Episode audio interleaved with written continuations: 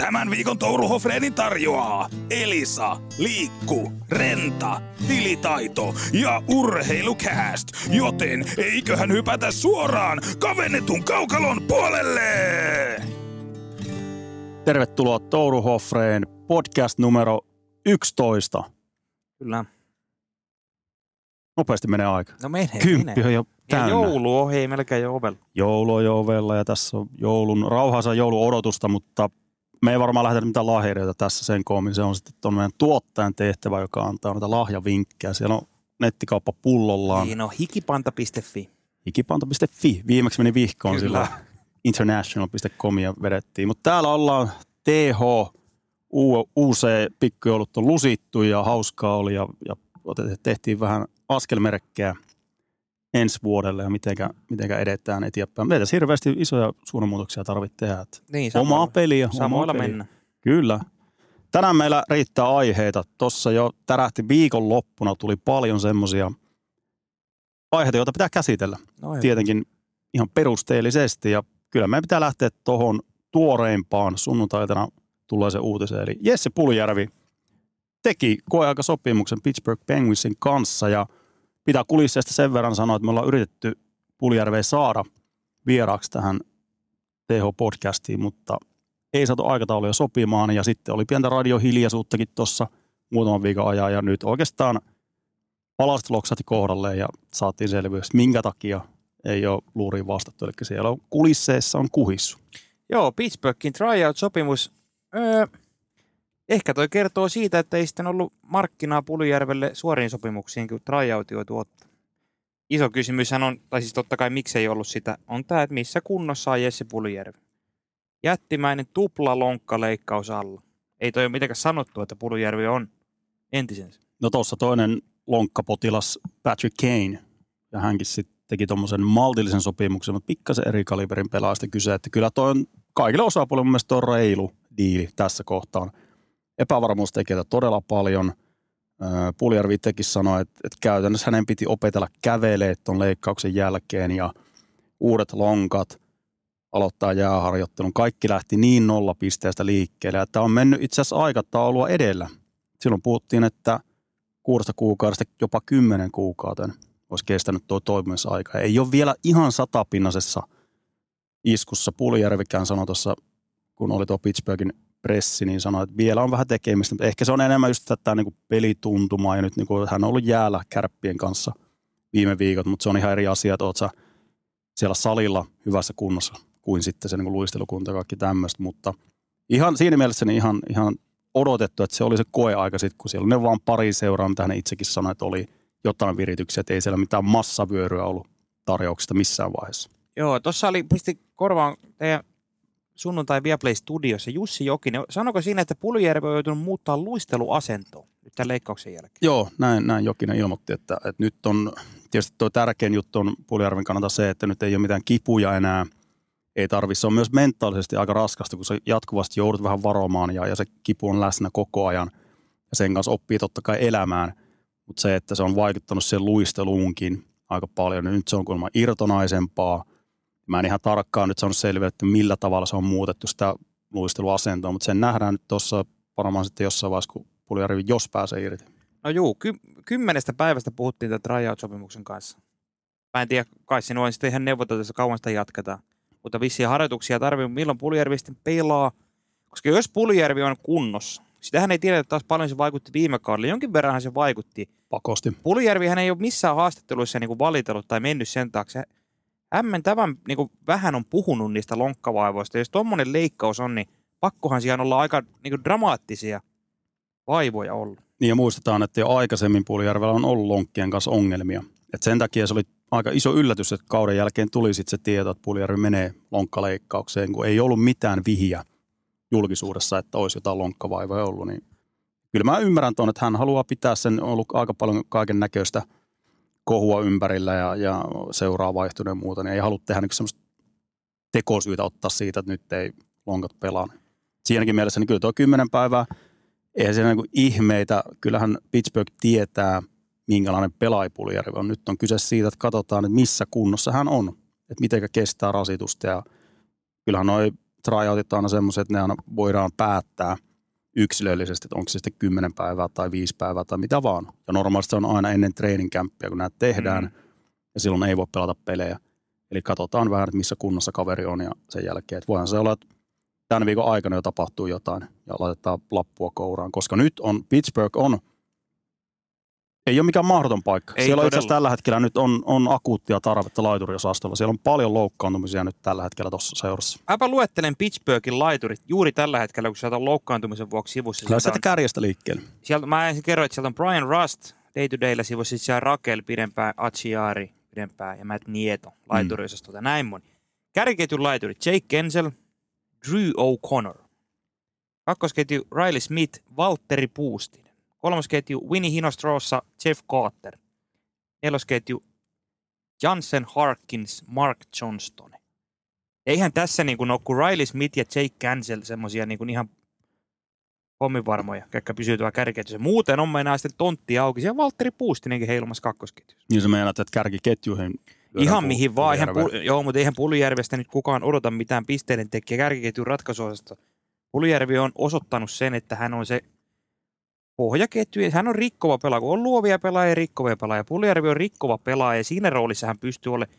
Se on sitten eri asia, että näkeekö se, että hän, hän on hyödyllinen jossain kärkiketjuissa, mutta ei hän niin kuin mikään semmoinen luova tuloksentekijä. Jos on hyödyllinen pelaaja tulosketjussa, niin silloin myös väistämättä on tehtävä myös tulosta. No se on se Puljärvi dilemma ollutkin. Niin, eli tässä nyt Ryan Rust tulee nyt kohta puolin takaisin, eli siinä on yksi paikka top 6 jäljellä.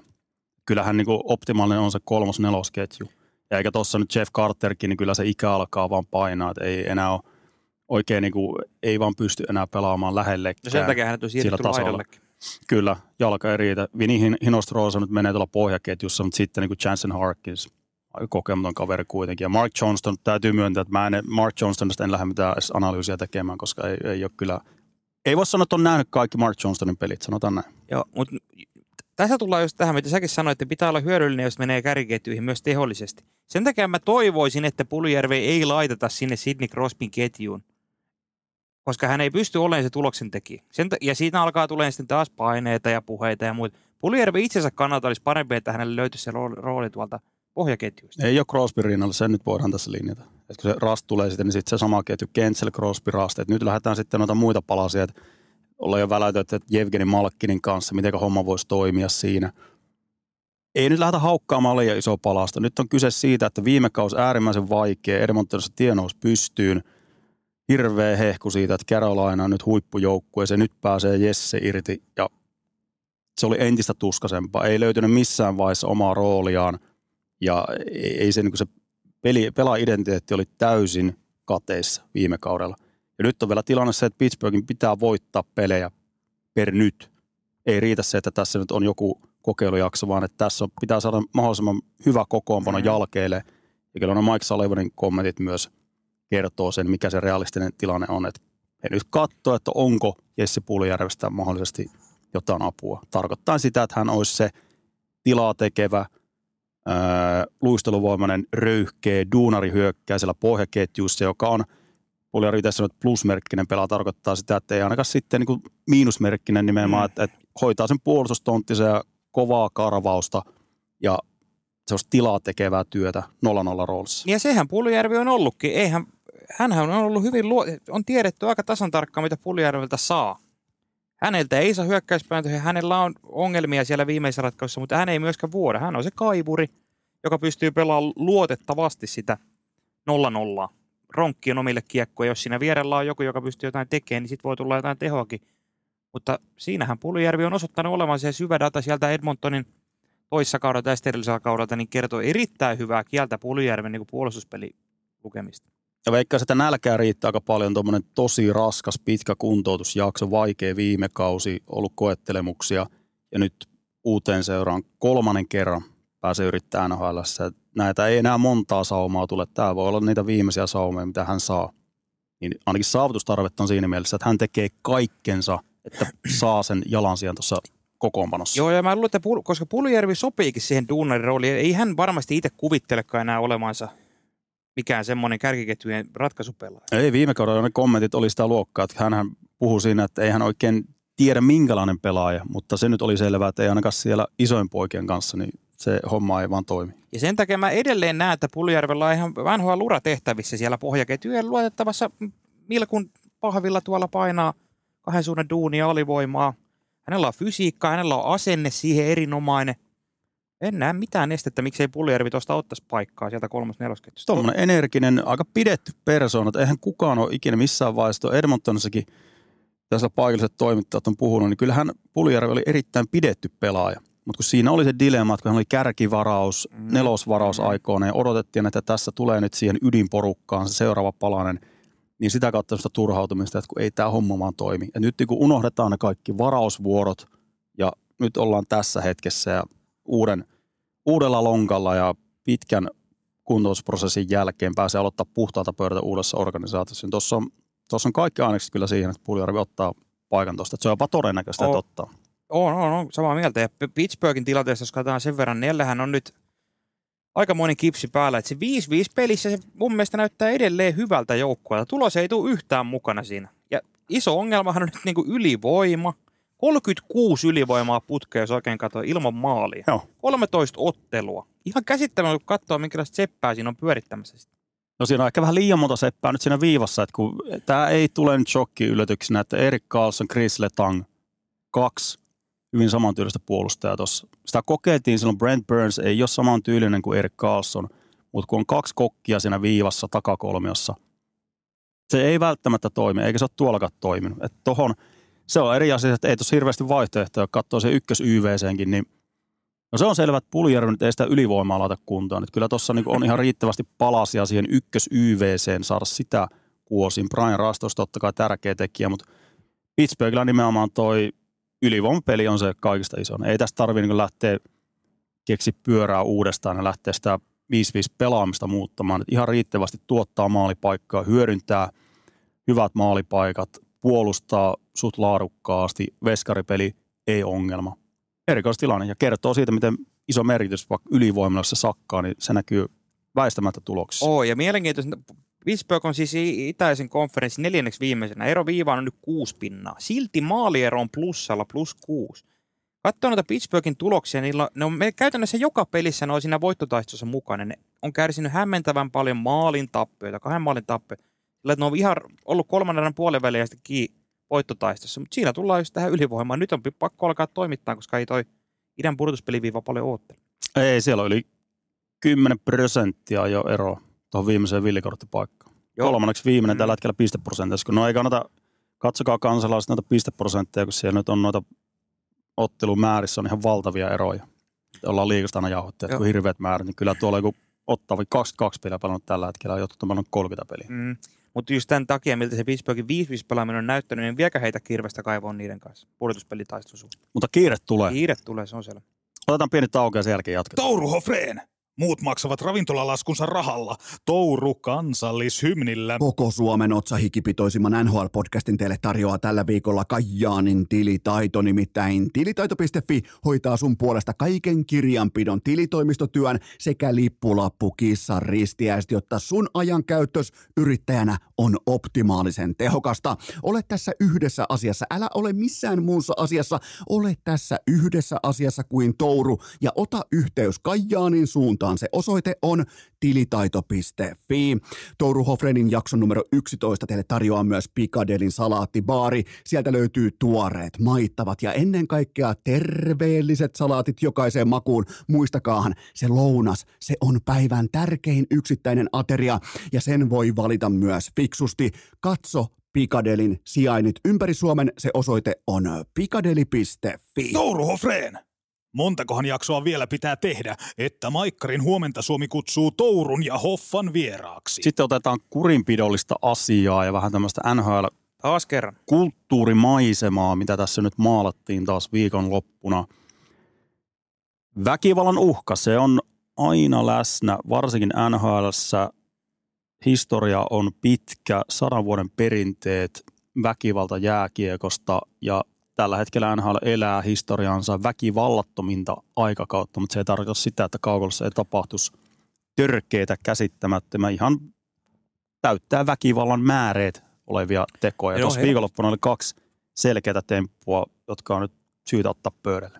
Kummasta lähdetään liikkeelle? Lähdetäänkö vaikka tästä Detroitin?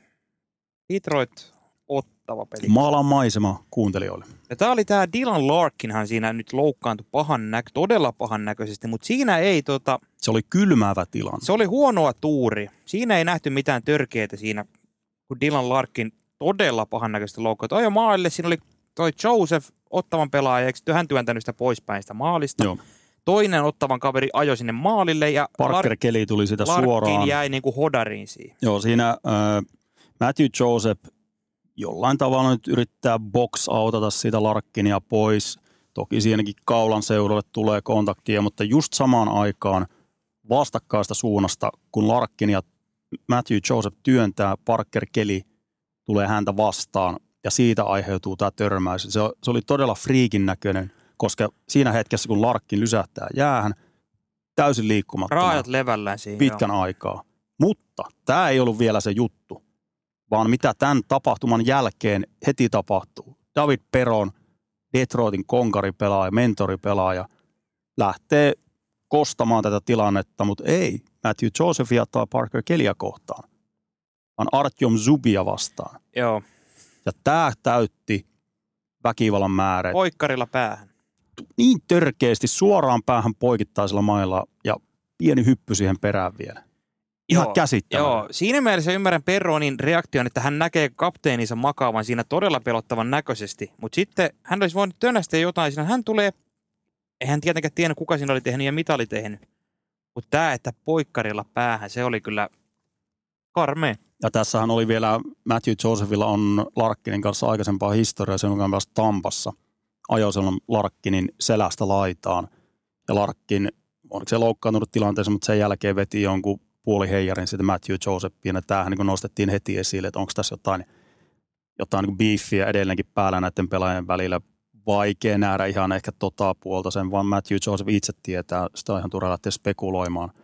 Mutta tuossa tilanteessa, niin kuin sanoit, Peroon sun pitää jollain tavalla reagoida, mutta sen voi tehdä aika monella eri tavalla kuin se, että jaha, nyt otetaankin tuosta noin verran poikkerella suoraan päähän tota toista jätkää, joka ei ole millään tavalla osallisena siinä koko incidentissä. Joo, ja Larkkinillahan on niskavammojen kanssa paha historia. Jamie Benn antoi hänelle silloin pari vuotta sitten poikkarin niskaa, minkä takia hän Joo. oli pitkään pois. Ja tässähän tuli heti mieleen, että onko se mennyt taas. Siinähän on tietysti kaikki halvaantumisen riskit ja kaikki. Ilmeisesti tässä nyt tuo tiedot sunnuntai-iltana kertoo, että siellä kuvissa ei ollut näkynyt mitään. Niin kuin, pahin oli vältetty, ei tiedetä kauan Larkki nyt on pois. Detroitin kannalta totta kai karmea poissaolo, mutta ilmeisesti niin kuin säikähdyksillä selvittiin siitä todella pahan näköistä tilanteesta. Se on selvä, että Peron ainakin huilaa Jonnin verran, koska se on vähintään nyt Peronille tarjottiin tilaisuutta paikan päälle kuulemiseen. Ja sehän tarkoittaa tietenkin nhl sitä, että, että se teko on kuuden pelin tai jopa enemmän. Niin se, kun kutsutaan paikan päälle kuulemisiin, niin se mahdollistaa yli viiden pelin pelikieltojen No se antamisen. todennäköistä, että siinä tulee iso kakku. Ja Mm. ei ole vielä ilmeisesti tähän päivän mennessä ollut Ei tietoa siitä, milloin tämä kuuleminen on, mutta selvä on, että tästä voi tulla ja tulee todennäköisesti tänä kauden pisin pelikielto. Tämä No. on selkeä linjanveto myös, että tästä pitää myös niinku nostaa hattua sen kurinpidon suuntaan, koska tuo ei kuulu millään tavalla jääkiekkoon. Se on eri asia, pitää erottaa tämä, että sun pitää vastata, reagoida, jos sun tähtipelaajaa telotaan tuolla tavalla. Mutta se, että millä tavalla sä teet sen, niin siihen on moni eri keino. Toi on yksi niistä.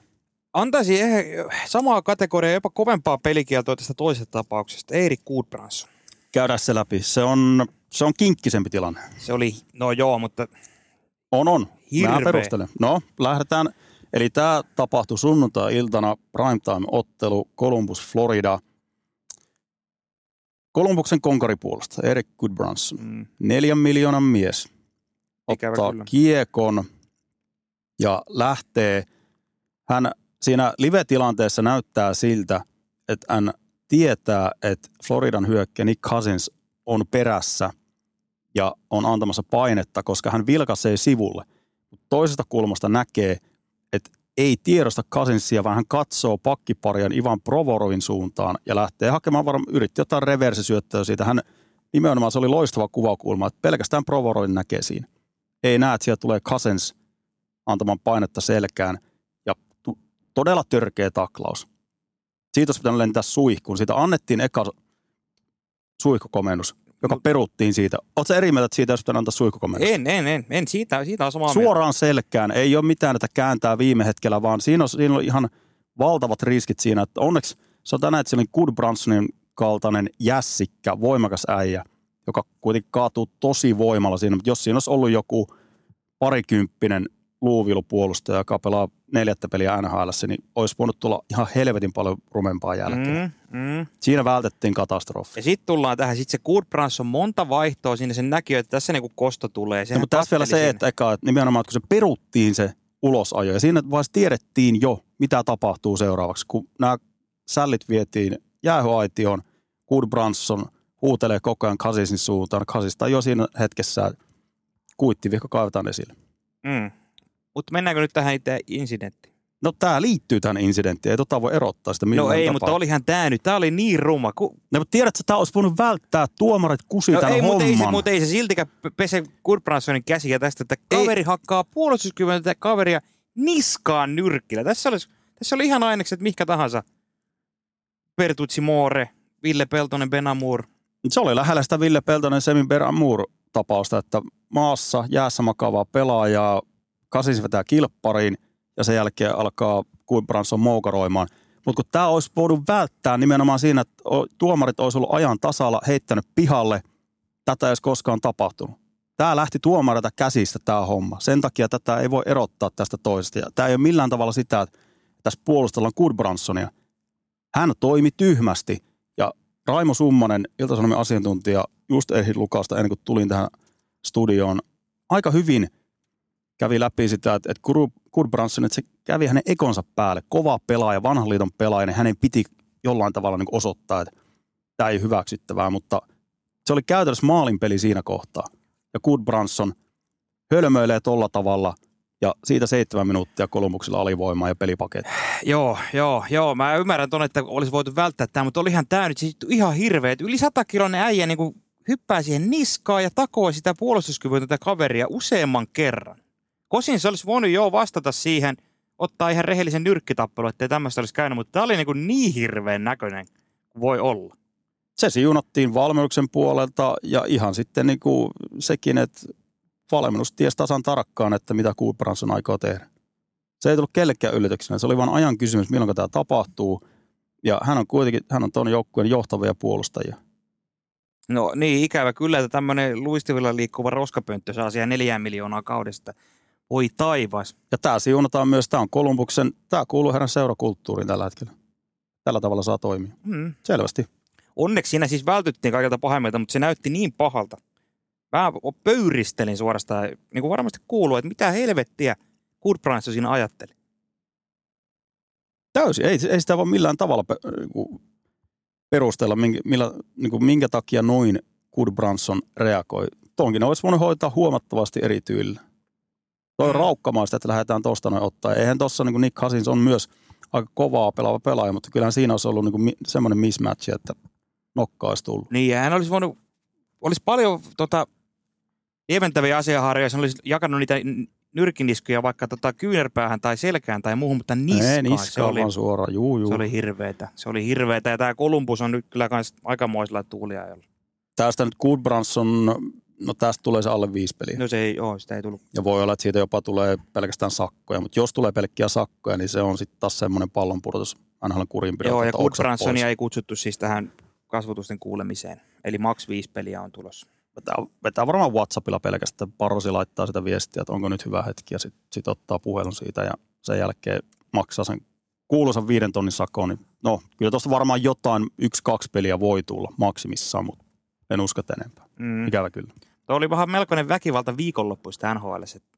Aika harvoin nämä nykypäivänä tämmöisiä, niin todella vakavien loukkaantumisten riski on läsnä näin vahvasti kahdessa, kahtena peräkkäisenä kierroksena. Mutta NHL haluaa tätä. Uskottaa älä. Tämä on NHL salaa, toivoo tämmöisiä tapauksia, koska tämä, tämä nostaa puheenaiheita, lopulta myy lippuja. Tähän, jos haluaisi NHL puuttua, tähän NHL voisi puuttua. Tässä on tänä syksynä ollut monta peliä, missä tuomarit on antanut lähteä sen pelin käsistä. Ja sitten on tullut tätä silmä silmästä mentaliteettia. Mutta tämä sopii NHL. Jos, jos ei sopisi, näistä tulisi ihan helvetin paljon isompia pelikieltoja. Joo, se on ihan selvä. Väkivalta, väkivalta myy jääkiekossa. Ihan yhtä lailla se myy Suomessakin, vaikka kuka pöyristeltäisiin, niin kyllä oikeasti tämmöiset tappelut kiinnostaa ja muuta. Että kyllähän väkivalta kuuluu aika oleellisena osana jääkiekon luonteeseen. Varsinkin Pohjois-Amerikassa. Kyllä. Siellä on pitkät perinteet. Kyllä, eikä se Suomessa niin paljon eri lajia, vaikka totta kai juuret on ihan eri lailla tämä väkivaltahomma, mutta ei kyllä Suomessakin tämmöiset väkivalta myy. Joo, joo. Otetaan pieni tauko, koska meillä riittää vielä tuosta, voisi itse asiassa Kolumbuksesta jatkaa vielä, kun nyt ollaan tässä Kolumbuksen kiinni. Touru Hofreen, nyt jumalauta se Kesseli Rangersiin. Hoffa, tulisitko manhattanilaiseksi? Koko Suomen takataskulonkeropitoisimman NHL-podcastin teille tarjoaa tällä viikolla kalavei.com, nimittäin kalavei.com tarjoaa jouluksi todella fiksut lahjakortit pukin konttiin, eli käytettyjä golfpalloja, huolettu, pesty ja sua varten alennuksessa todella halpaan hintaan. Käykää ehdottomasti tsekkaamassa nämä lahjakortit kerran tuhdin alennuksen. Tämän lisäksi kaikki golfpallot miinus 20 prosenttia, kun käytät koodia urheilu ja teet sen osoitteessa kalavei.com. Touru Hofrenin jakson numero 11 teille lyö pöytään myös Linkosuan snackit yhteistyössä Poppamiehen kanssa. Ne on nimittäin mitä parhainta penkkiurheilijan herkkua. Iso, iso, jättimäinen. Kohta kuulette Tourun tärpeistä jättimäinen NHL-viikko jälleen kerran tulilla. Ota testiin joko inkivääri wasabi tai legendaarinen chili, juusto, snäkki, varoituksen sana, se potkaisee takaisin. Katsokaa kaikki lisäinfot linkosua.fi. Touru Hofreen, onko Mamma Roosan henkilökunta vieläkään toipunut Tourun karaokesta? Columbus Blue Jackets, tuo idän surkein joukkue. Taas kerran, ei, ei toi lähde mihinkään suuntaan oikein. Ja toi nyt oli surullinen toi sunnuntain episodi, mutta oikeastaan tämmöistä jatkumoa tähän Kolumbukseen, että kaiken näköistä tapahtuu ja, ja löytää uusia keinoja pysyä otsikoissa. Tässä on ollut nyt viime viikkoina taas Mm. kaiken näköistä ja tietysti meidän pitää nyt ottaa tuo Patrick Laineensenkin kiinni, koska nyt hän palasi tuon sunnuntain otteluun, oli sairastumisen takia sivussa. Otetaan vähän pientä perkausta, että missä Patrick Laine tällä hetkellä myös menee. Joo, Columbus, tuossa Aaron Porcela heidän beatwriterinsa ihan mielenkiintoista kirjoitteli, että kun Kolumbuksen niin fanikunnassa on nyt alkanut levitä tämmöinen, niin kuin, hän luonnehti jotenkin, että ei ole vuosikausiin ollut tämmöistä, eikä hän ole aikaisemmin törmännyt tämmöinen niin välinpitämättömyys. Ja nyt ei, niin kuin, monet fanit ilmoittavat, että heitä ei, niin kuin, he eivät jaksa enää kiinnostua tai niin kuin pettyä u- u- uudestaan ja uudestaan tähän seuraan, että hyvin huolestuttavalta kuulostaa. Ja täysin perusteltua, miksi Ehdottomasti. pitäisi olla Niin, emotionally invested, niin kuin siinä luki. Koska Kyllä. mi, miksi sä syydät rahaa, menet katsoa pelejä joukkueeseen, joka esiintyy tuolla tavalla. Ja muutenkin koko organisaatio, missä jamassa se on. Skandaaleja viime vuosina ja ei, ei oikein pelaaminen on vähän mitä on. Ollaan pyritty hankkimaan sinne tähtiosaston pelaajia, jotka saisi jotain energiapiikkiä tuohon organisaatioon. Päinvastoin. Ei sillä tällä hetkellä oikein. Ainoat syyt on katsoa kolmuksen peliä tällä hetkellä, missä Adam Fantilli menee. Öö, no siinä se oikeastaan on. Ei se hirveästi oikein ole mitään muuta. Kolumbushan nojaa tällä hetkellä on niin peli, on siellä tämä venäläisketju, nuoria jätkiä, Chinakov, Voronkov, Marchenko. Sympaattinen venäläisketju. Sitten, joo, ja by the way, Kolumbuksessa taitaa olla tällä hetkellä enemmän venäläisiä kuin missään muussa joukkueessa. Kun ennen Washington oli semmoinen NHL virallinen venäläisjoukkue, nykyään se on Columbus. Mutta se ei ollut se asian pihvi, vaan että onhan siellä Fantilli Johnson, onhan siellä näitä nuoria, mutta sitten kun siellä on näitä, vähän Patrick Laine nyt on aika ongelmatapaus tässä joukkueessa siinäkin mielessä, että valmentaja ei luota häneen nyt enää laisinkaan, hän ei ole ykkös ylivoimassa, hän pelaa lähestulkoon pienimpiä 5-5 minuutteja. Ja käytännössä kaikki ketjut, mihin Laine menee, niin se koko ketju alkaa vähän sakkaa. Kudröökin, kun se on ollut tuossa Fantilli ja sitten siinä oli joku muu, niin oli jo huomattavasti piirteempää.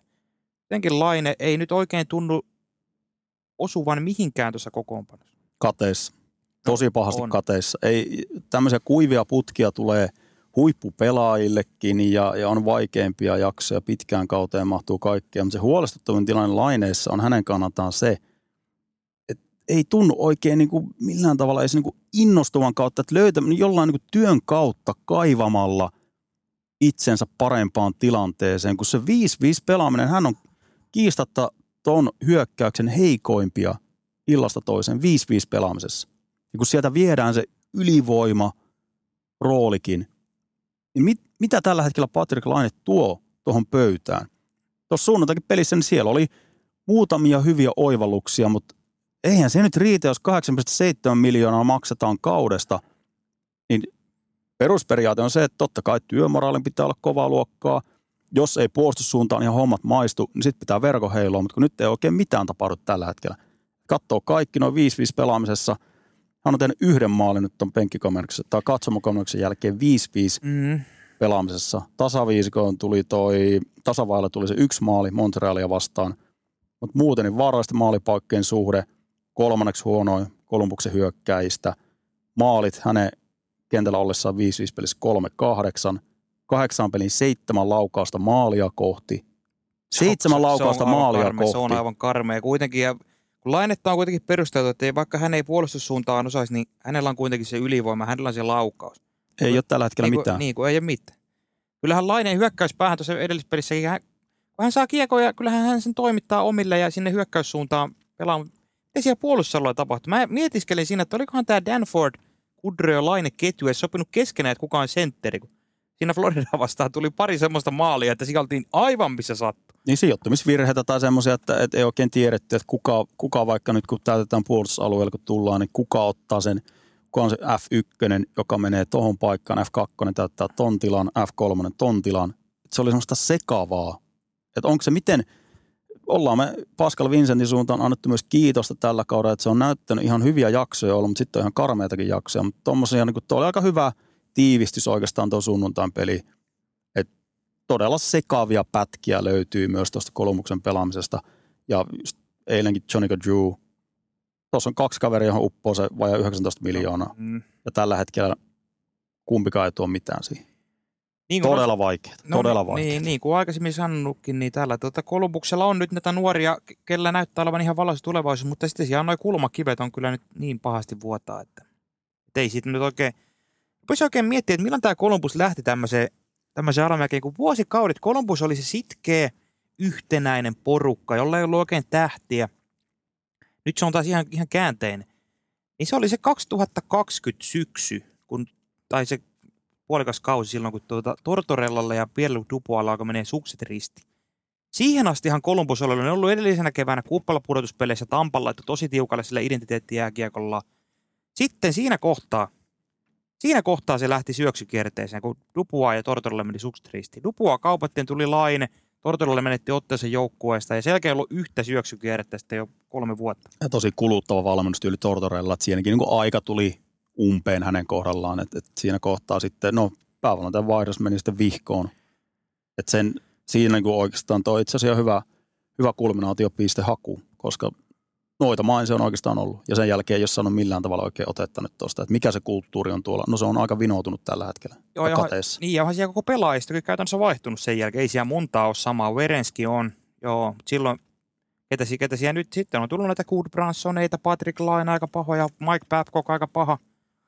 Onhan siellä niin kuin Jarmo Kelesekin sattunut nyt se viimeisen kolmen vuoden aikana niin, kuin niin monia virhearvioita. Nyt pitää tehdä ihan selkeästi se Kolumbuksessa, että antaa noille nuorille jätkille nyt sitä vastuuta. Ei mitään 13-14 minuuttia, vaan nyt rohkeasti Ken Johnsonit, Fantili siihen.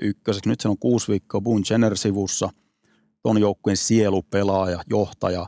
Nyt Fantili rohkeasti iso ruutuun, Johnsonille enemmän peliaikaa, Sillinger, Iritsek käätään sisään. Se on nyt ihan sama, montako tappio tulee tässä, koska Kolumbuksen kausi, he ei enää pelaa mitään kilpailusta jääkiekkoa loppukauden aikana. Kaikki on mennyt sen suhteen.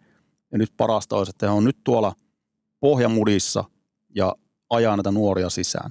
Koska NHL sallii sen.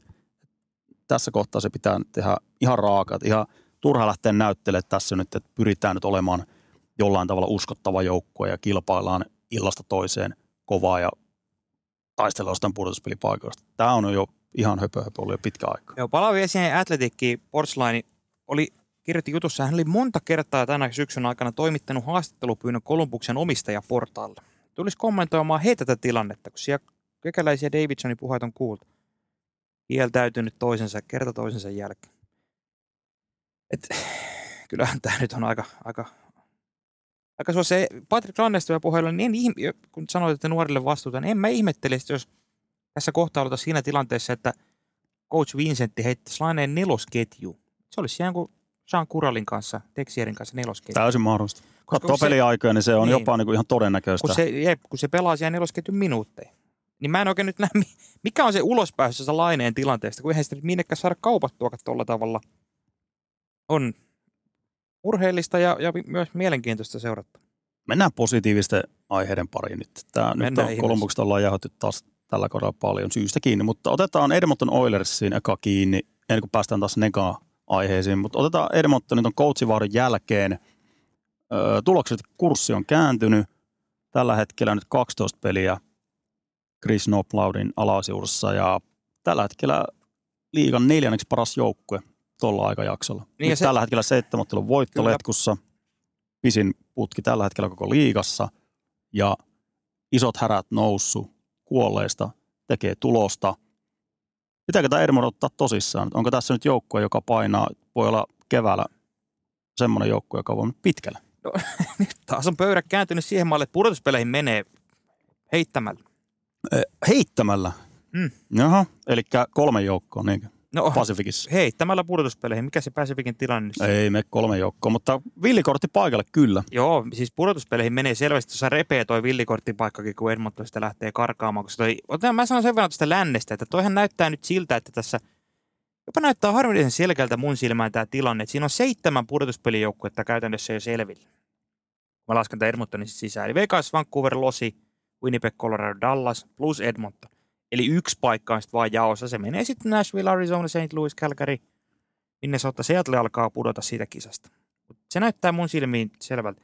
Ja kyllä mä, Edmonton on nyt taas jotenkin onnistunut kääntämään tämän, tämän tilanteen sillä viisiin, että kyllä ne tuonne miksiin menee ihan tuonne kärkijoukkueiden kanssa. Sitä auttaa aika paljon se, että jos Conor McDavid, hän on paukuttanut nyt uuden valmennuksen alaisuudessa 12 peliin 26 pistettä.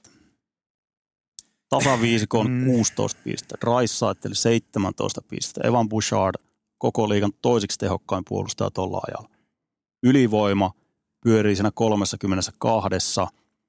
Noi maalimäärät on ollut häikäiseviä nyt viime viikkojen aikana. Yli neljää maalia. Öö, päästettyjen maalien keskiarvo. Nyt se on pikkuhiljaa pudonnut siitä, että se oli siinä kolmen hujakoilla. Nyt se on tippunut sinne 2,7, 2,8. Sitä pitää vähän vielä pudottaa. Kyllä tuossa on vielä kysymysmerkkejä. Edelleenkin se maalivahtitilanne, sitä ei vielä ratkaistu millään tavalla. Jack Campbell todennäköisesti kutsutaan jossain vaiheessa takaisin. On päässyt nyt hakemaan sitä itseluottamusta AHLn puolelta. Calvin Pickard on ollut nyt kehissä. Stuart Skinner torjunut hyviä otteluita. Tuo on edelleenkin on tuossa kysymysmerkkiä. Sen takia eihän tämä nyt ole yllättävää, että McDavid Rice johtaa joukkoa, ylivoima tekee tulosta. Mutta siihen kevättä ajatellen, niin kyllä toi viisikko puolustaminen on edelleenkin se juttu. Se- Se, sit, sitä pitää saada parempaan tuolla. Pitää varmasti, mutta siinä, tämän näin tämmöisen statsia, mikä, nyt on näkynyt ihan peleissäkin, niin Woodcroft versus Knoblauchin aikakaudella, niin Edmonton on pudottanut ra- dramaattisesti omiin tulevia ylivoimahyökkäysten määriä. Pakko. Jep, mutta siinä on ollut selvä kehitys. Ja totta kai Edmontonhan on aina mun, mun silmä ollut vähän semmoinen fiilisjoukkue, että, että toiset joukkueet nojaa niin siihen vahvaan kollektiiviin ja systeemiin, mutta kyllähän Edmonton on semmoinen, semmoinen flow-jengi, että kun se lähtee liekkiin, niin se on sitten liekissä. Ja Edmontonhan nojaa ihan tasan tarkkaan siihen, mitä McDavid ja Draisaitl tekee. Jos niillä ei kulje niin kuin alkukaudesta, niin se kun joukkuehan on ihan lamaantunut, eihän sieltä mitään taustatukea. Kun, kun taas näillä kärkihevosilla kulkee, niin sitten on kaikilla kivaa ja helppo hengittää siellä taustaketjussakin. Nyt siinä on taas se liekki päällä. Tuo on ainoa joukko, jolla on se luksus pelata tuommoista flow-jääkiekkoa, kun on kaksi supertähteä, jotka on ihan liigan top 5 osastoa molemmat siinä. Niin se on, se on ainoa, että ei tos hirveän montaa joukkoa tässä liigassa, jotka pysty samalla tavalla. Että kyllähän se osoitti ne valuviat, mitkä tuossa joukkueessa on silloin, kun molemmat McDavid ja Draisaitl veti tuommoista poikkeuksesta slamppia samaan aikaan. Osoitti kiistatta sen, että ei tuossa sitä syvyyttä kuitenkaan ole. Että onhan siellä nyt enemmän palasia kuin muutama vuosi sitten. Niin Zach Hyman menee joku väärä raha tuossa omassa roolissa. Aivan loistava. Nimenomaan tämmönen, hän on grinderi, mutta kärkiketjussa. Se on semmoinen kaivuri, joka on siellä kärkiketjussa ja tekee tulosta. Niin tota kautta joo, mutta mä vähän luulen, että sen keväällä taas ollaan siinä samassa narratiivissa kiinni, että ei, ei Edmont ei pysty, ei ole noin epätasapainon joukkue ei voi menestyä. Että kun se kärki on tota osastoa ja sitten syvyyttä jo riittävästi, niin sitten ollaan taas siinä samassa tilanteessa. Sen takia mä oon aika skeptinen edelleenkin Edmontonin suhteen. Joo, nehän meni konferenssifinaliin pari vuotta sitten näiden kahden kerran johdolla, mutta nyt siellä on esimerkiksi Losi, joka on kaksi viime vuotta ke- kohdannut pudotuspeleissä kehittynyt. Länsi on syvempi tänä vuonna. Kyllä, jos siellä tulee Losia, Vegasia, näitä vastaan on iso ongelma. Mutta jos siellä tulee vaikka Vancouveria, Winnipeg ja tämän hetken Colorado, niitä vastaan tällä näiden flow on ihan saume. Mutta mä edelleen pidän hyvin hämäränä, että mitä sillä McDavid oli siinä alkukaudesta. Puhutaan, että oli loukkaantumista, ei sen takia saanut niin normaalia irti, mutta sitten tullaan siihen kysymykseen, että jos McDavid on ollut jotain vammaa, niin miksi Conor McDavidia tarvii peluuttaa loka-marraskuussa niin kuin vamman kanssa, kun Edmontonilla on kuitenkin koko ajan ollut tähtäin siellä Stanley Cupissa. Se on mun, mun silmiin erittäin hämärä edelleen, mitä Conor McDavidille tapahtui silloin alkukaudesta. No siitä ei ole selvyyttä niin pitkään, kun McDavid itse ei sitä kerro, että mikä häntä vaivasi, koska hän joka kerta, kun häneltä kysyttiin tästä, niin sanoi, että hän on kunnossa, hän on kunnossa. Mm. Niin pitkään, kun hän näin ilmoittaa, niin selvä. Se Näin on- se on. Kyllähän se kertoo sitten painetilasta, kun muistat, miten kausi lähti vähän helvettiä liikkeelle. Mm. Siitä kun sä laittanut McDavidin sivuun pariksi viikoksi. Koska nyt on taas ihan eri. Nyt se Normi McDavid, joka yksinään tekee niillä rytminmuutoksilla, tulee mistä tahansa puolustuksessa läpi ja luo tekopaikkoja joka vaihdossa. Nyt on, nyt on niin normaali kurssi Edmontonilla. On. Ja tuosta lännestä vielä, no meillä on puhuttu jo aika paljon noista kärkijoukkueista, mutta kyllä toi on revennyt aika, aika varassa vaiheessa jo tuohon pisteeseen. Et ei tuosta hirveän kiimasta kyllä tule noista villikorttipaikkojen No siitä toisesta voi tulla, niin kuin mä sanoin, että seitsemän paikkaa mä oon jo jakanut, yksi on siinä jaossa. Valtava ero noiden kuuden joukkueen jälkeen. Edmonton ei mene vielä siihen. No ei, on siinä osastoon. välivedessä. Mutta joo, kyllähän sieltä, missä Seattle nyt on dipannut, ne on hävinnyt nyt jo montako, 5-6 peliä putkeet. Siellä Seattle hälyttävässä tilanteessa. Toki Seattle nyt ei ehkä kaikista kiimasimpia joukkueensa lukeudu, mutta se on. Ja Anaheimin hyvä alkukausi on aika muistavaa, että siellä on nyt tultu sille heilläkin palattu arkeen. No siinä on ne kolme joukkuetta lännen pohjalla, Anaheim, Chicago, San Jose, jotka pitikin olla siellä Mm. noilla sijoilla. Mm, Ja nyt tippuu tuosta junasta auttamatta. kyllä. Tietenkin. Mites Colorado? Mikko Rantanen. Saako siihen kiinni? Otetaan Rantasen kiinni. Harvoin pääsee Rantasesta jauhamaan tällä nuotilla, että ei kulje. Ja Tulosten on, valossa. Niin, ja on niin harvinainen tilanne, että pakkohan siihen ottaa kiinni. Kyllä, kyllä. Yhdeksän peliä putkeen maaleita, pisin onko viiteen vuoteen. Kyllä se 18 alkuvuodesta. Kyllä, ja kyse ei siitä, että Rantasella olisi vähän huonosti pomppinut, vaan se on ollut. Siis oikein kun katsoo noita hänen tänä aikana maalipakkasuhteensa on alle, alle 40 prosenttia. Pakkasta paukkuu vähän niin kuin illasta toiseen. Coachi vaatii, Rantanen ei toimita. Hämmentävä tilanne, kaikkinensa. Niin vaarallisten maalipaikkojen suhde alle 40, öö, Joo, näin- nuoren maalipaikkojen näin alle oli. 50. Joo, näin oli katsominen. Öö, 0 plus 6 ton yhdeksän kojoputken aikana niillä YVllä on tullut suuri osa noista neljä syöttöä YVllä. Mm, tällä hetkellä nyt on, tämä on taas esimerkki siitä, että kyllähän Mikko Rantanen, hän on supertähti. Ei ole tullut tämmöisiä tosiaan kuin se 2018, että on näin vaikea jakso, niin se on hämmentävän pitkä aika jopa Mm. nyt ollaan tässä tilanteessa. että Kyllähän Rantanen on, on hän päässyt maalipaikoille. Kyllähän tuossa, hän on Nathan McKinnonin kanssa edelleenkin eniten maali odottamaa luonut tämän jakson aikana. Kyllä siellä tontteja on ollut, mutta ei vaan ole tällä hetkellä osunut. Ja semmoinen tietynlainen tuskakin siitä on tullut, koska hän on pelaaja, joka on siviilissä tosi lepposa ja näin, mutta kyllähän sitten kun hypätään askiin, niin silmä on kirkas ja hän haluaa johtaa illasta toiseen ja nimenomaan tehdä tulosta Mm. eturivistä. Niin sitä kautta on tullut vähän. Ja Colorado nyt, kun siellä on Lehkonen on sivussa, Landeskog, tiedä pelaako enää koskaan ja missä vaiheessa palaa. Kyllähän tuossa nyt on aukkoja myös tuossa kokoonpanossa, Siis kun se on koko ajan noitten McKinnonin ja Rantasen Ja varassa niin helvetisti. Niin sen takia, että välillä varmaan olisi ihan kiva, että tulisi sitä työntöapua sieltä taustalta. Että se on mentaalisesti aika raskasta joka ilta repiä sitä joukkuetta jatkuvasti reppuselässä. Ja kun Rantasella on mennyt, niin kuin sanoit, puristamiseksi nyt viime aikoina, niin katsoin näitä hänen peliaikojaan tämän heikon putken aikana. 27 minuuttia, 28 minuuttia, 25. Sitten on pari tuommoista 22 minuutin lepoilta. Mutta siellä niin kuin tunketaan käärmettä pyssyyn ja mikään ei toimi. Et kyllähän toi, noi Rantasen peliaikatilastokin kertoo aika karua kieltä Coloradon tämän hetken tilanteesta. Siellä on joukkuekin aikamoissa luisussa, vaikkakin ovat vielä tuossa divisioonassa ihan kärkipaikkaa taitavat jakaa Winnipegin kanssa.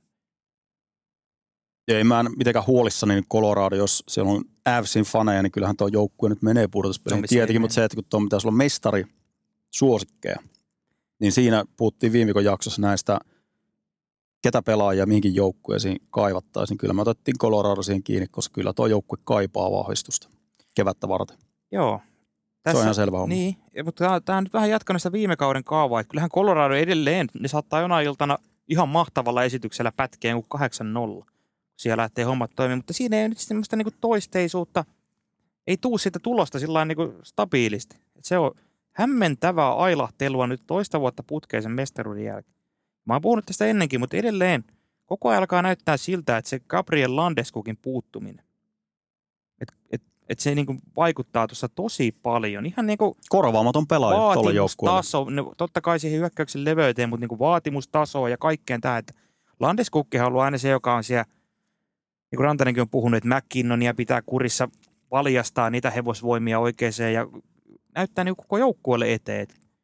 Gabriel Landeskuk ei ole sen Stanley Cupin noston jälkeen Tampa, Tampassa silloin, niin ei ole sen jälkeen pelannut ja sen jälkeen Colorado ei vielä kertaakaan onnistunut nouseen sille tasolle, mitä ne oli siinä kevään. Kyllä. Ja punaisia lippuja tietysti heiluu. Mikko Rantanen on enää 36 maali 94 pisteen vauhdissa. Mm. Kertoo tuosta jätkästä vaan, että kyllä niin kuin, tuommoinen slamppi tullut eteen, mutta se nyt on selvä homma, että jossain vaiheessa kääntyy taas siihen. Mutta pitemmän päälle, niin jos Edmonton on muutaman supertähden varassa, niin kyllä Colorado on tällä hetkellä myös yhtä lailla Niin on, samassa tilanteessa. niin on. Näin se vaan on. Kyllä, ja sitten katsotaan niin eteenpäin, kun kyllähän Colorado siis vaikka kuinka rampa-ankka olisi, niin sinne pudotuspeleihin menee. Viime vuonna Seattle vastaan tuli, oli hyvin paljon samanlainen kausi, mitä tämä on nyt toistaiseksi ollut. Tuli nouta, ja nyt jos siellä katsotaan, että Vegas, Losi, ihan huippukollektiivi, ja Dallaskin pystyy olemaan semmoinen, vaikka nyt on ailahdellut. Ei Colorado tuossa tällä hetkellä lännessä, tämän hetken Colorado, niin on todella haastajan roolissa näihin oikeasti yhtenäisiin ja, ja tasaisiin joukkueisiin verrattuna. Ja mieti, mikä ero siinä on just vaikka Vegasiin, Losiin, kun he rummuttaa laajalla Mm. mm. rosterilla, niin mikä on se tuoreustaso ero tuossa kohtaa, kun NHL on kuitenkin toi runkosarja pitäisi vetää semmoisella, ei pintakaasulla, mutta semmoisella 80 prosentin Niin, se, vakaalla suorittamisella, ja sitten kun alkaa pudotuspelit, niin sitten lyödä kutosvaihe silmään, mitä Tampa on tehnyt monena vuonna, niin jos se on tuommoista limitillä menemistä koko kausi, niin minkä verran siellä tankissa enää sitten löpöä, kun pudotuspelit Niin, alkaa. tässäkin tullaan siihen, että ihan sama kuin viime kaudella. Colorado ei pysty niin sillä minimipellä tällä hetkellä voittamaan. McKinnon ja Rantanen on, mutta by the way, eniten pelaavat hyökkäjät koko NHL. Kyllä. Sitten kun ykköshärkeä kuormitaan tässä 82 peliä, totta kai loukkaantumisen todennäköisyys kasvaa, mutta myös se, että sitten kun tosi pelit alkaa, niin jos siellä taustalla ole oikein mitään tukea tulossa, niin todella siis punalippuja Colorado ympärillä tällä hetkellä. Joo, ja sama homma on aika samassa tilanteessa ennen kautta odotusten suhteen Carolina Hurricanes. Nyt on kuoppa. No niin. Kriisi, kriisi on ehkä siinä kintaalla, ei ole ehkä vielä sitä kriisikohtaa, mutta on menossa kohti kriisiä tällä vauhdilla. Ja kriisipalveri siellä oli pidetty nyt Vancouverissa, kun pelasivat vii, olisiko viides tappio putkeen, kun tuli. Joo, läntisen Kanadan kierto päättyi sitten siihen, että 0-4 toi Joo. reissu meni ja, ja olisi ollut kiinnostavaa olla tuolla kulisseessa käytävällä tuommoisen kriisipalverin jälkeen ja päästä niin aistimaan sitä Niin, koppia, siis kopin ovet aukeaa, että minkälainen se on se tunnelma. No varmaan ihan helvetin hyvä ollut. Ja Carolinahan oli, mä taisin siinä meidän kauden ennakkojaksossa sanoa, että jos pitäisi yksi joukkue lyödä, joka menee kaikista varmitin pudotuspeleihin, mä sanoin, että se on Carolina. Mä olen täsmälleen sitä mieltä. Carolina on ollut nimenomaan semmoinen kone, joka ei niinku, ei tule mitään kuoppia.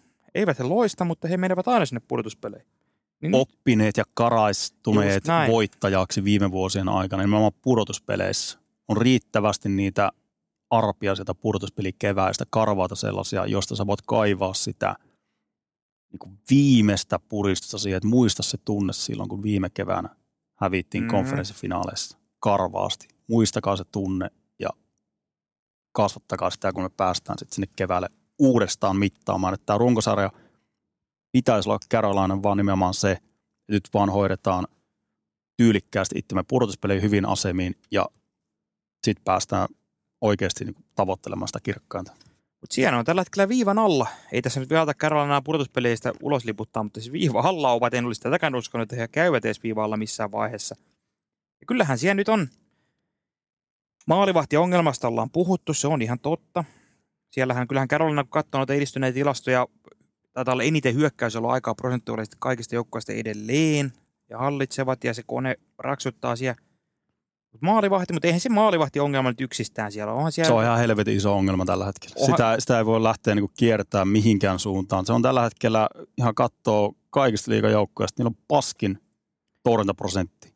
Maalivahti ei voi Joo. tehdä, öö, hän ei voi tehdä määränsä enempää siinä suhteessa, että hän ottaa sitä kumia kiinni sit siinä vaiheessa, kun tulee niitä laukauksia. Että sitä ennen jo tietenkin pitää tehdä asioita laadukkaasti. Et eihän Carolina ole myöskään puolustanut yhtä laadukkaasti kuin aikaisemmin, mutta kiistaton fakta on, että tuolla maalivahtipelillä ne on ongelmissa. Ei voi olla, että alle 87 maalivahtien torjuntaprosentti tässä kohtaa Kyllä, kautta. olin tulossa tähän, että maalivahtiongelma on ilmeinen, mutta että ei se Carolinassa yhtäkkiä, sinne tulisi joku maalivahti, ei se kaikki korjaantu sinne. Kyllähän tuossa Carolinassa on niinku muutakin.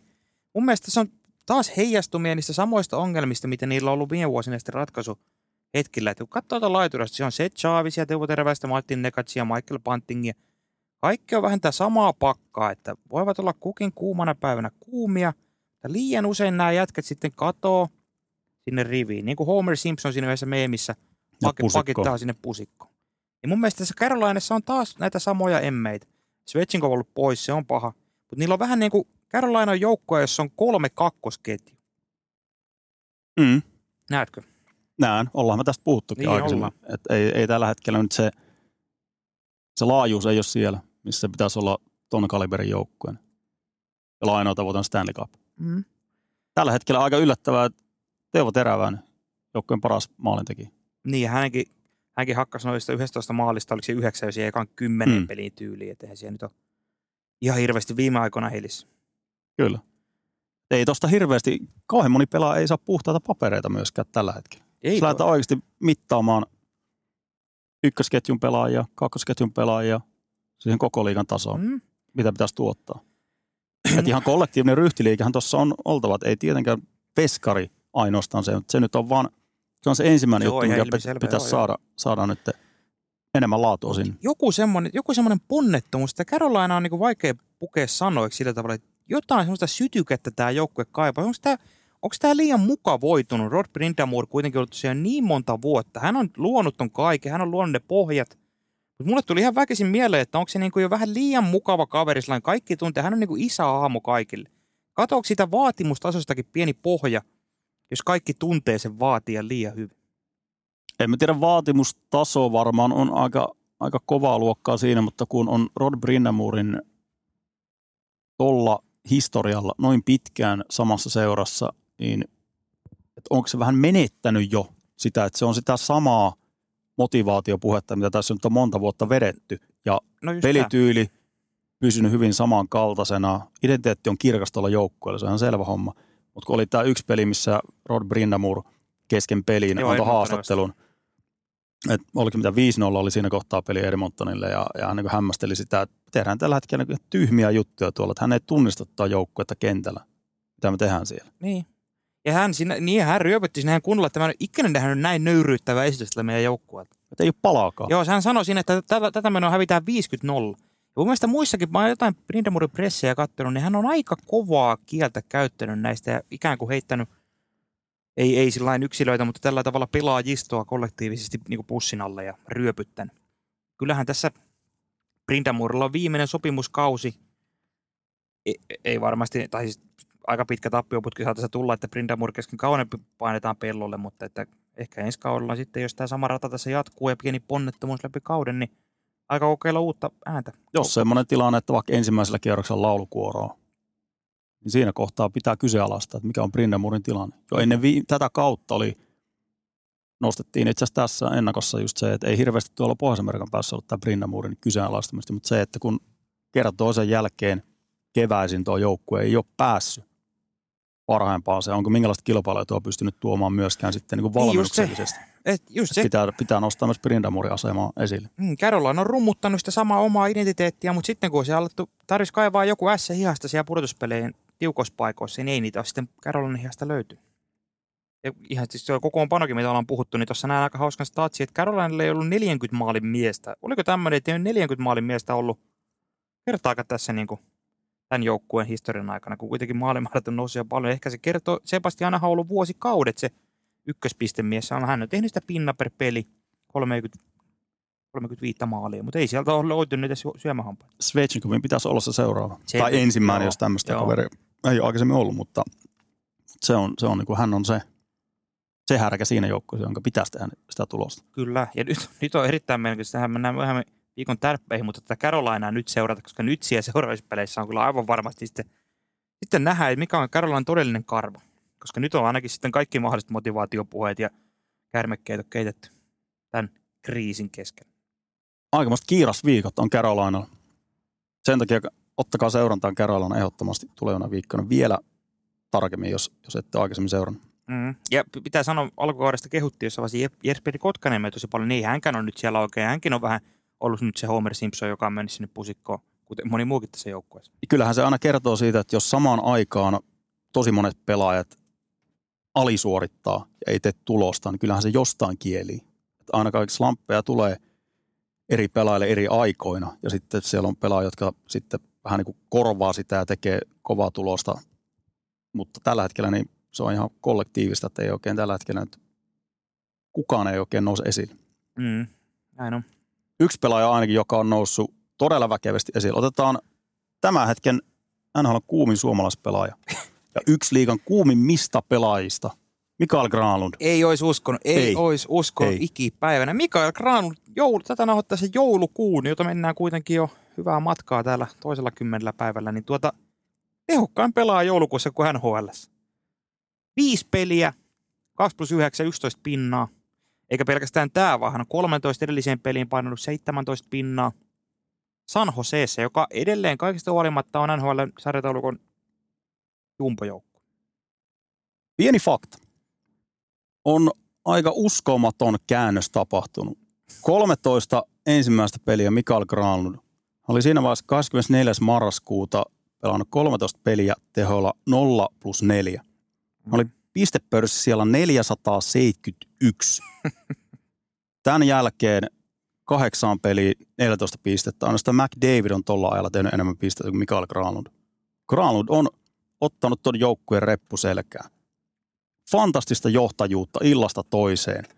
Ja se, että hän on tuossa keskikaistalla nyt pelinen johtaja ja semmoinen jätkä, joka silloin ennen kautta, kun hänen kanssaan juttelin, tuossa oli IFKn kanssa treenaamassa ja pitämässä kuntoa yllä, niin semmoinen, mä niin ihmettelin sitä, että miten niin tosi rento ja, ja niin kuin hyvän tuulisuus, että ei ollut yhtään sellaista jäpittämistä, vaan että hän niin kuin aidosti oli sitä, että mahtavaa päästä San Joseeseen, uuteen organisaatioon, uusi alku. Et varmaan toi, että siviilielämässä on ollut muutoksia ja avioerot ja kaikki tuossa päällä viime vuonna, että väkisikin on vaikuttanut ja, ja millä tavalla se on niin kuin tuolla takaraivossa jatkuvasti ollut. Ja nyt ihan uusi alku uudessa organisaatiossa. Et se on tehnyt aidosti hyvää Granlundille. Päästä tuolta niin kuin ihan tonne maailman toiselle puolelle ja, ja niin kuin päästä uudestaan rakentaa tätä uraa. 31-vuotias pelaaja. Pelaa tällä hetkellä, voi sanoa, että elämänsä jääkin. Joo, elämänsä ainakin tuloskunnassa on tällä hetkellä.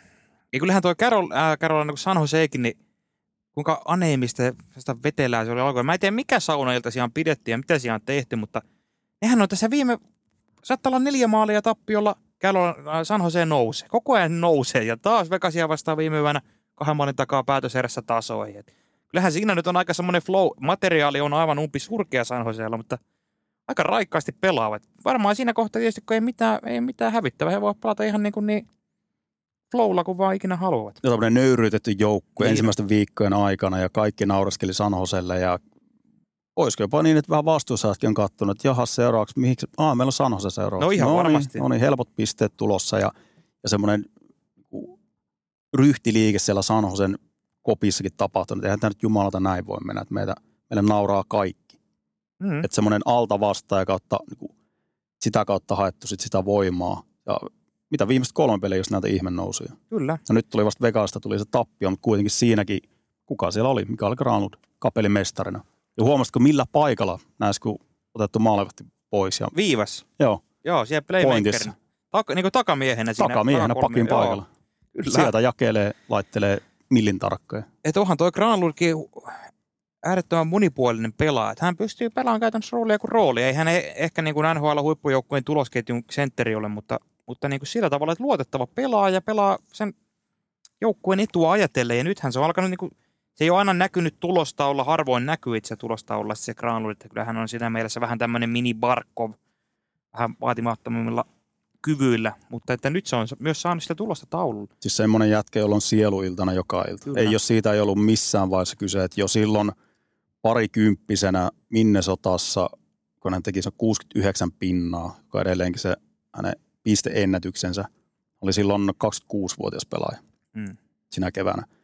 Ja sitten syksyllä oli World Cup Suomella, surullisen kuuluisa World Cup, jossa oli tämmöinen, oli sitten monen kerroksen väkeä, oli Oli. tämä veteraaniosasto, sitten oli just, Granlund edusti just tämmöistä niin kuin parhaaseen ikään tulossa olevaa pelaajaa, ja sitten oli tämä poikaosasto, Laineet ja Ahot ja kumpparit. Granlund oli tuossa turnauksessa ylivoimaisesti Suomen paras pelaaja. Hän oli se, joka otti nimenomaan sitä johtajuutta ja niin kuin jatku, hirveällä isolla sydämellä paino joka ottelussa ja ei se ole siitä ikinä ollut kiinni. Hän on erittäin laadukas kahteen suuntaan. Se, että ne pisteodotukset on välillä sitten, että onko hän 60 pisteen pelaaja. No ne on sitä maksimia ollut. 69, 65, 64 viimeksi Mm. Nashvillessä. Ja sitten on tullut tämmöisiä ohikausia väliin. Viime kausi meni sitten vihkoon, että, että kyllähän niin 60 pisteen pelaaja tuloksellisesti on ollut ja nimenomaan erittäin luotettava pelaaja. Että se on kolmosketjussa huippujoukkuessa voisi olla aika optimaalinen. Niin, paikka. se viime kaudella, kyllähän Granlund, monelta unohtuisi, että Granlund oli kuitenkin Nashvillessä kaksi, kolme viime vuotta eniten pelaava hyökkääjä. Kyllä. Ohi Dutchenen, ohi, ohi tuota Johanssenin, ohi Philip Forsberg. Se viime kevät vaan lukas Granlundin niin ihan täydellisesti, kun se meni sinne Pittsburghiin. Se ei vaan jotenkin, mä en tiedä mistä syystä, oliko se sitten se siviilipuoli, varmasti se oli sillä aika akuutisti päällä. Mutta se ei niin kuin lähtenyt yhtään. Se meni aivan vihkoon. Niin meni. Mutta nyt on taas nähty sitä, mitä se oli siellä Nashvillessä parhaimmillaan. Hän johti ykkösketjua vielä, kun viime kauteen lähdettiin. Ja hän painoi siellä edelliskaudellakin niitä jotain, siellä jotain neljän tehopisteen iltoja. Kyllähän tämä nyt on niin kuin Sanosellekin ihan mannaa, että Granlund loistaa tällä hetkellä, koska mitä me viimeiskin puhuttiin, se kauppahomma. E, Hänellä on ensi vuosi vielä sitten viiden miljoonan lappua, mutta jos on tällä, tällä tasolla pelaa, ei se ole mikään mahdottomuus se, se viiden miljoonan lappu. Ja San Josella on sitä paitsi vielä yksi, yksi paikka käytettävissä, että voivat syödä sitä palkkaa, kun se on maksimi kolme. He syövät Burnsin ja Carsonin palkkaa. Että jos pienen siivun ottaa, niin varmaan on aika monikin joukkue kiinnostunut, koska tuota, kyllähän tämä on osake aikamoissa nousu, eikä San Jose tee Granlundille sillä tavalla niin kuin pitkällä tähtäimellä mitään. Se joukkue ei ole menossa mihinkään tällä tai ensi kaudella. Granlund on ufa ensi kauden jälkeen, niin ihan erittäin mahdollisena pidät johonkin tästä kaupata. Joo, jopa todennäköisesti. Kyllä markkinaa varmasti löytyy. että varmaan jotkut joukkueet ehkä pelästyy sitä viime kevättä, kun tuli siirto Mm. ja Pittsburghissa homma ei toiminut. Mutta luulisin, että tol, noin monipuoliselle pelaajalle, kokeneelle pelaajalle löytyy paikka jostain. Ja Mm. nimenomaan kun hän pystyy erikoistilanteessa ylivoimaa, alivoimaa, ykkös, kakkos, kolmos ketju, nimenomaan laidalla vaikka ykkös, kakkosketjussa, niin homma toimii. Mielenkiintoista nähdä, mihinkä, mihin Granlund päätyy. Vai onko sitten, että hän haluaa jatkaa Sanosessa? Ei, Niin missä sen tietää? niin, että nyt jos on löytynyt tuommoinen paikka, niin eihän näistä voi ikinä tietää, että mikä se on sitten niinku, missä on hyvä olla Kyllä. ja nauttia sitä arjesta. Niin vaikea sitä nyt on täältä ulkopuolelta lähteä neuvomaan sen enempää. Niin, no eihän se, vaikka se viime kevät meni siellä Pittsburghissa ihan vihkoon, niin eihän Granlund, se teki ka- 21 peliä 1 plus 4.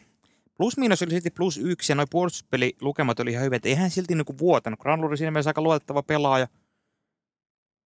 Että hän, hän ei ole kuitenkaan negatiivinen pelaaja joukkueella, vaikka hän niitä tehoja saiskaan, niin se on, se on arvokas, arvokas lisä monen joukkueeseen vielä tässä siirtorajaa lähestyttäessä ja toivottavasti aiemminkin. Kyllä, mutta saa nähdä, miten pitkään tuo jatkuu, tuo tulikuuma putki. Kyllähän tuossa myös Anthony Douglerin hintaakin nostetaan koko ajan, että jos hän pelaa tässä Granlundin maidalla, niin Mike Hoffman, sama homma. Jossain vaiheessa totta kai noita jätkiä laitetaan lihoksi. No ihan varmasti, kun tarjous tulee, niin ei Sanhosella ole mitään, mitään tuota tarvetta niitä pitää siellä. Tarvitaan jotain rakennuspalikoita. Olisiko viikon tärpit sitten? Mennään Jakson tärppeihin. loppuun. Mennään tärppeihin. Mennään Viaplay tärpit tiistai, keskiviikko yö. Rangers Toronto. Ui, ui, ui, ui. On aika hyvä, aika herkullinen original siksi. Siksien tuota ottelu. Rangers koko NHLn ykkösjoukkue tällä hetkellä aivan tuli kuuma. Joo, pari vähän heikompaa jaksoa nyt tossa, tai tota peliä. Mutta nyt, oli, ollut nyt ihan- oli Losia vasta, ottivat ison voiton Joo. kärkipelistä. Joo, mikä, oli, vi, joo, mikä oli viime viikon tipsissä. Oli laatu peli ratkaisi vasta ihan lopussa, että 4-1 oli lukemat, mutta se Losi tuli vielä vikassa mukaan voitto. Jonathan Quick, ensimmäistä kertaa Oli Losia hieno. vastaan maalissa. Oli hieno. Ja tuota, tuosta vielä sen sanoin, että Torontohan on myös nyt tuloksellisesti saanut aika hyvin voiton syrjään päässyt kiusaamman kerran. Nyt Torontosta sanotaan vielä Joseph Wall, week to week sivussa.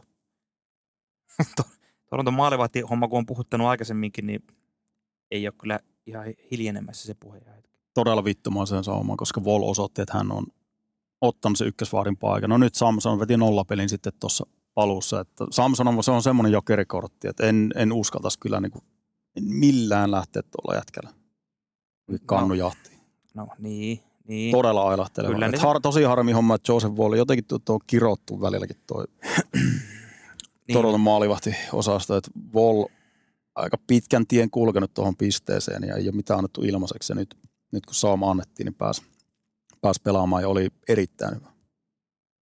Vakuuttava. Joo, joo, mutta ehkä parempi, että Wolli nyt on pois, niin se ei pääse liikaa sokaseen sieltä. Mä näen, että Wall on se talismaani, millä mennään sitten niin kuin Young Streetin paraati. Mutta mennään tärpeissä eteenpäin. Ottava Carolina myös tiistai yöltä.